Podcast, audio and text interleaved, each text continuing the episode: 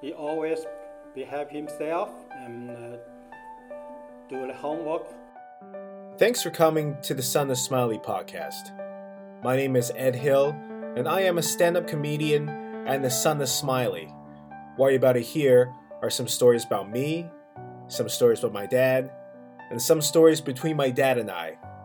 So sit back, relax, and don't forget to smile.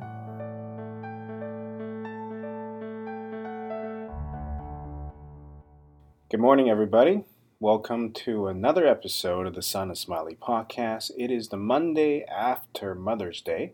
I hope everybody had a great time with their mothers and they had a chance to appreciate the work that they do. I had a chance to go out for dinner with my parents um, and my wife. We went to a nice restaurant here in town. Had a chance to, uh, you know, talk about a few things over dinner. I don't see my parents as much as I used to, of course, being this age. So it was always nice to catch up. It was quite a relatively calm and peaceful dinner. Usually our family dinner is not as uneventful.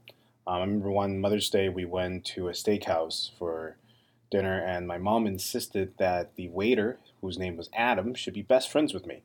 And he was forcing Adam to share his phone numbers with me, that we should hang out, all because we have the same glasses and we're around the same age. Adam was super uncomfortable the whole time, you can tell. I don't think he wanted to come to our table and serve us um, after that huge fiasco of making friends with a stranger's kid. And, but you know, that's what my mom does. You can never miss her in the room. You'll see her when she enters.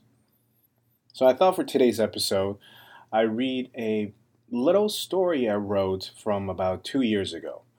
Now, the reason why I'm bringing up a story that I've done a while ago is because this particular story is about me and my mother. And it's a story that I posted on my website a little while ago. And I thought it was quite fitting, since it's the day after Mother's Day, to share the story that I had of my mom. It was not the best of experiences, but it was one of the most important experiences in my life. And it was the time when my mom taught me how to read a clock. My mom celebrated her birthday this past weekend. Between my mom and I, there are many stories. However, for some strange reason, the only one that echoed in my mind during this birthday dinner was the day she taught me how to tell time. I remember sitting in her room, staring at a clock as if it had just landed on planet Earth. She explained over and over again. Longhand, shorthand, hour hand, minute hand. All of it made no sense to my eight-year-old brain. I remember my mom leaving me. I sat there alone with a burgundy alarm clock.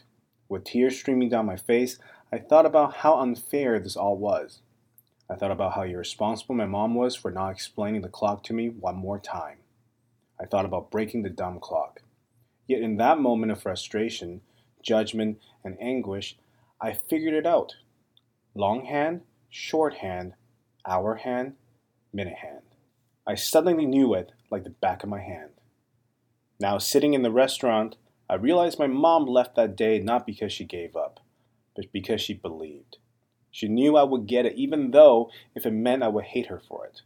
She knew I would prevail, even though if it entailed witnessing the suffering of her own son. She knew life was and will be unfair, even though if I did not like it. Behind all this knowledge was a certain level of courage. It is the same courage that carried her through the abuse in her own childhood, the burden of illness, and the hardship of raising two sons in the foreign land. It is the same courage she showed us time and time again. Longhand, shorthand, hour hand, minute hand. And I can only hope to be as brave as her one day. So that's the tiny little story I wrote um, a few years ago, right after her birthday. Now, if you'd like to hear me talk about some of these stories live on stage, on May twenty-seventh, I will be at the last installment for the season for the Secret Service Comedy Show, which takes place at British Ex-Servicemen's Association in Vancouver, British Columbia.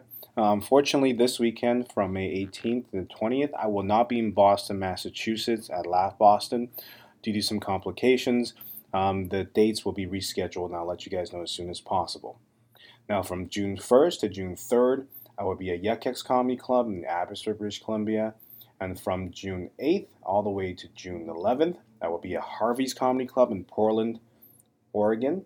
And from June twenty-second to June twenty-fourth, I will be at Mark Ridley's Comedy Castle in Royal Oak, Michigan. Now, more dates available on my website at King Ed Hill dot com. And that's this week's episode. I hope to see you again next week at the same time and the same place with a brand new story of being the son of Smiley.